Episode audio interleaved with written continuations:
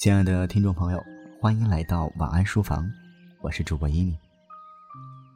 今天我们继续来看神奇傲慢的火箭后来又遇到了怎样的故事。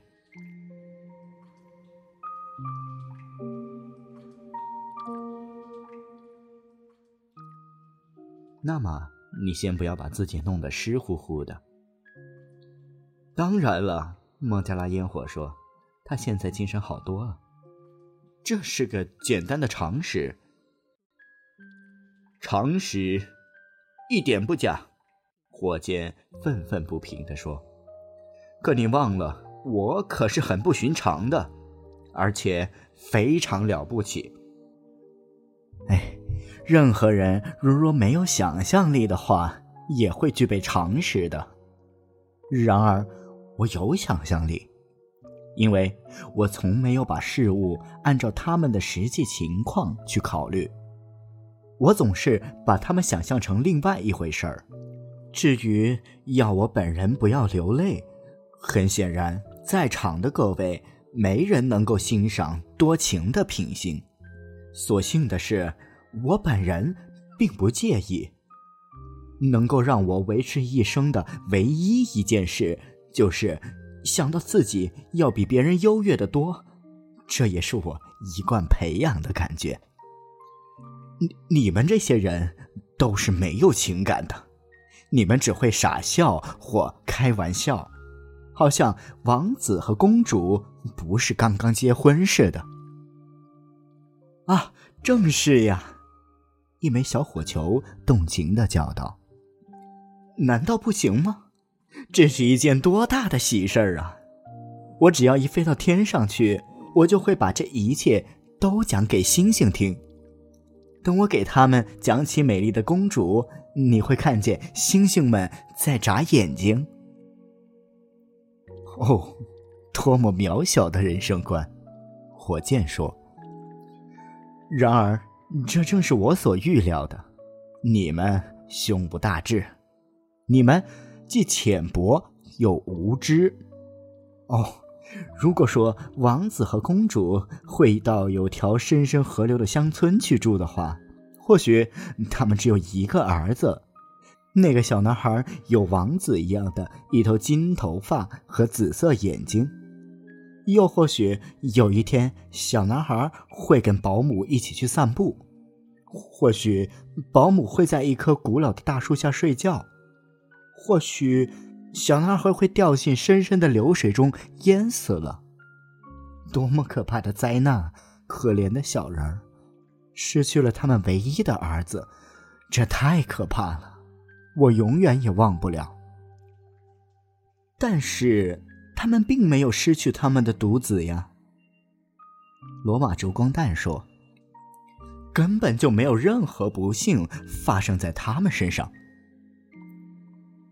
我从没说过他们会发生不幸。火箭回答说：“我只是说他们可能会。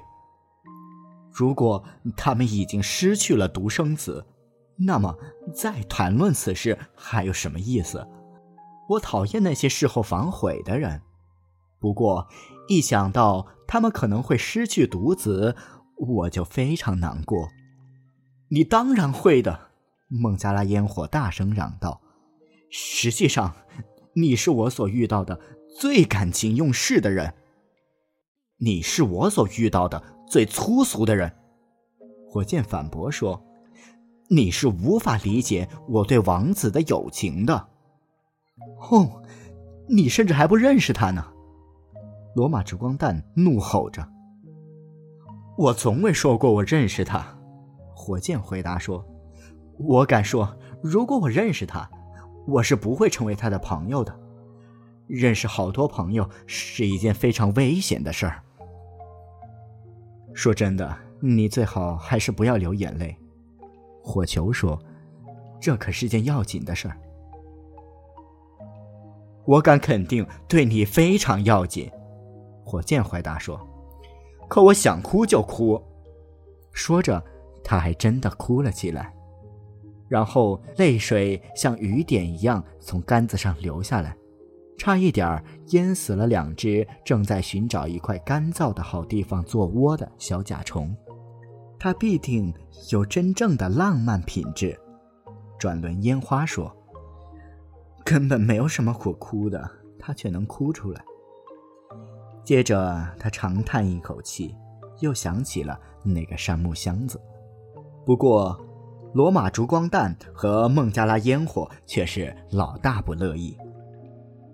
他们不停地说：“胡扯，胡扯！”那声音可真够大的。他们是非常讲实际的，只要是他们反对的东西，他们就会说是胡扯。这时，明月像一面银色的盾牌冉冉升起，繁星开始闪烁，音乐声从宫中传来。王子和公主正在领舞。他们跳的可真美，就连那些亭亭玉立的白莲花也透过窗户偷看他们俩。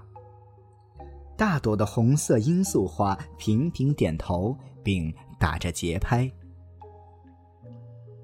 随后，十点的钟声敲响了，接着十一点的钟声也敲响了，然后是十二点。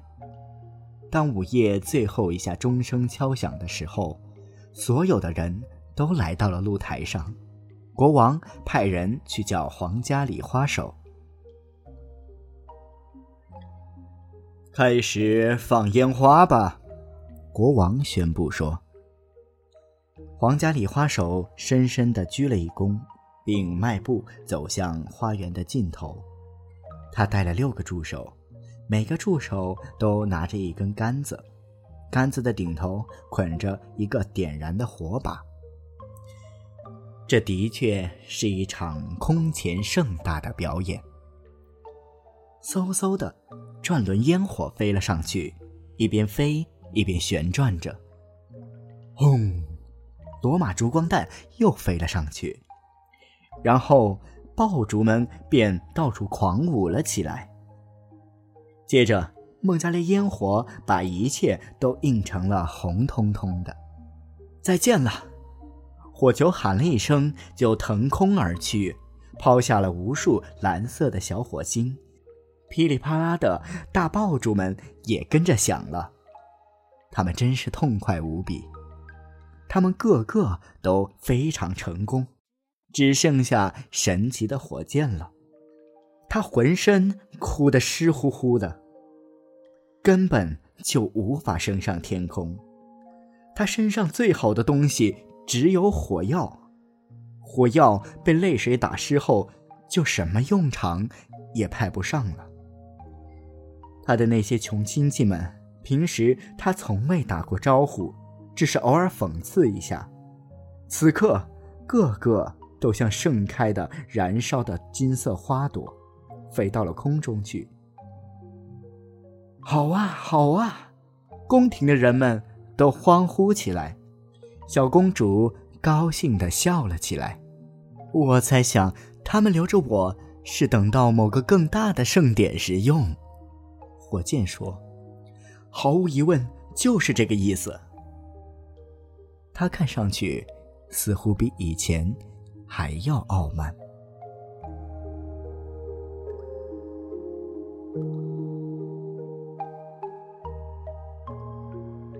没能在舞会上大放异彩的傲慢的火箭，后来怎么样了呢？静听书屋，我是一米，下期继续我们的故事。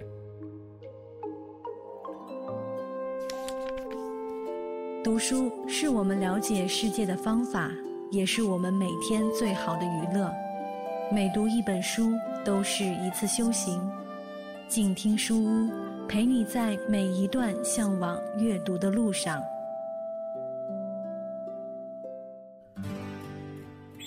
远方自由的雪山，我们要走多远？在沸腾的世界中，哪里有长满苔藓的清泉？在一世枯荣的树下，你是否看过日落时金黄色的海？漫天飞雪的时刻，你愿意和谁围坐在炉边，谈谈心事，聊聊天？公众账号搜索“静听有声工作室”，很期待在那里和你相遇。